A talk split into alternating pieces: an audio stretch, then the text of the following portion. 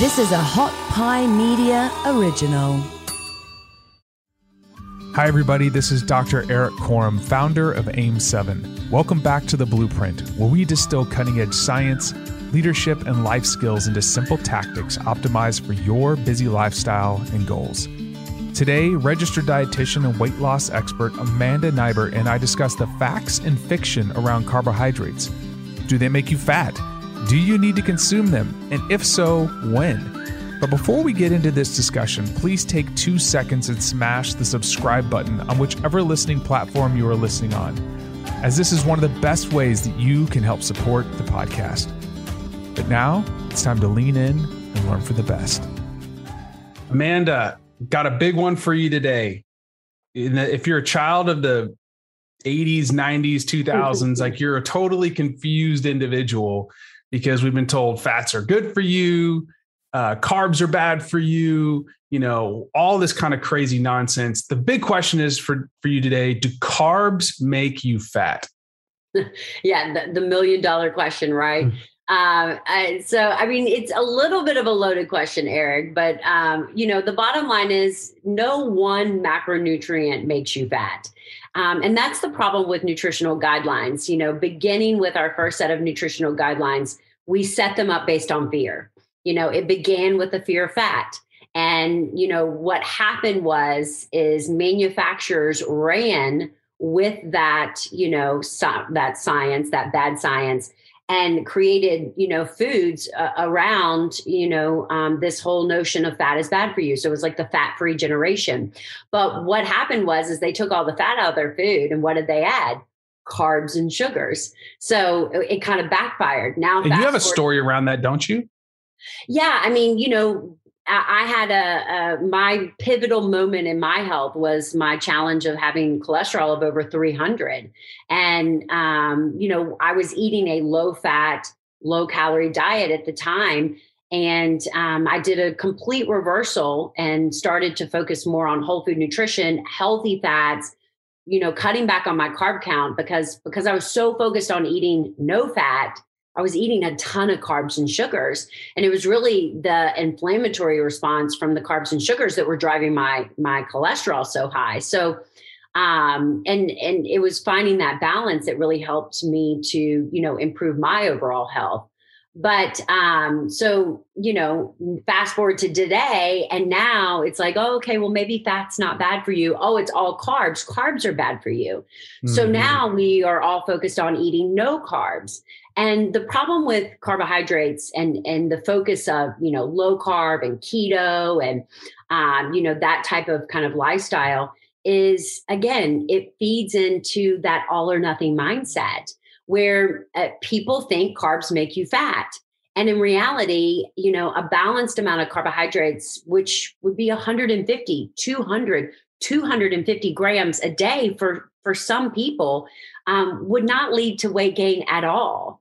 So it's this, you know, kind of, and what I see people doing is they'll go on low carb, you know, keto diets, and yeah, they're going to lose a lot of weight. I mean, we can talk about the impact of glucose and insulin, the number one fat storing hormone in the body, and why carbs contribute to that significantly.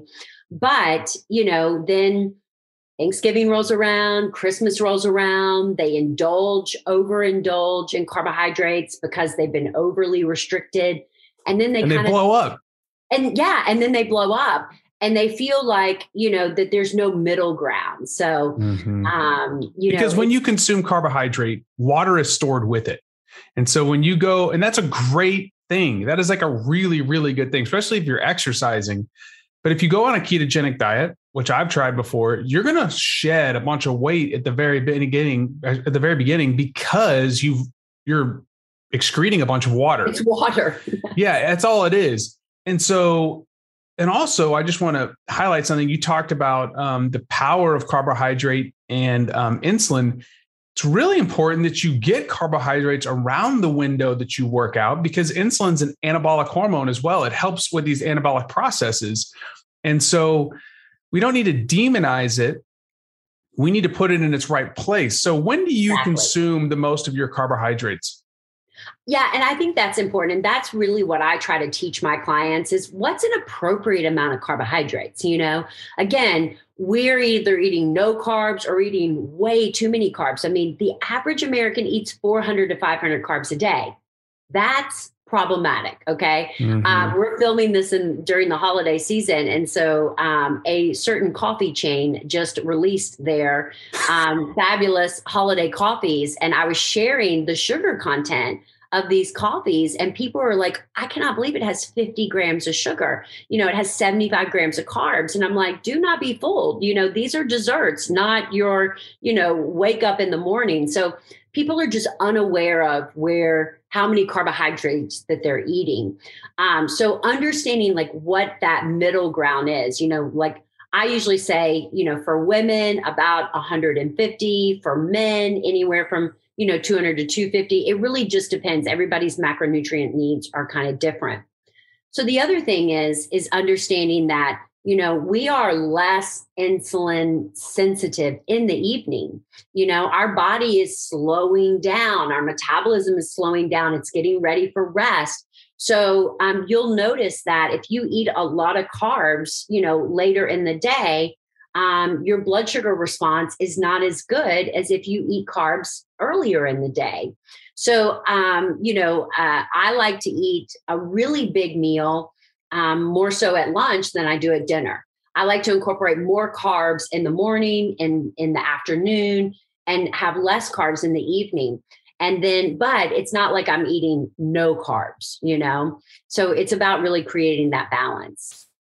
I love it. I just love your practicality and how people don't have to feel guilty about these things. They should actually like, this is made by the earth. Like it's something that's good for your body. It's just like anything else.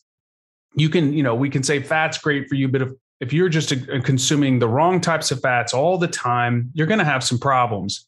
Um, if you, you know, consume the, and a disproportionate amount of carbohydrate and you're taking it at the wrong time, just moving things around in the day can make a tremendous impact. So if this is something that you really want to learn more about, you want to learn how to get a handle on this, I highly recommend Amanda's Lean program. I'll put some, um, a link in the show notes where you can go check it out. I know you're doing something um, after Thanksgiving, and maybe this is something that would be great for you to do during the holidays. So if that's important to you, go check that out. Amanda, thanks for joining us today. I love being here. Thank you. If you found today's podcast valuable, please leave us a review and a comment on the Apple Podcast app. This is one of the best ways that you can help us grow the podcast, and we really value your feedback. Another way you can give us your feedback is to reach out to me by email at eric at eric korem dot com or D M me on Instagram at erickorem. I'd love to know why you find the podcast valuable and what we can do to make it better. Thanks again for listening, and I'll catch you on the next episode.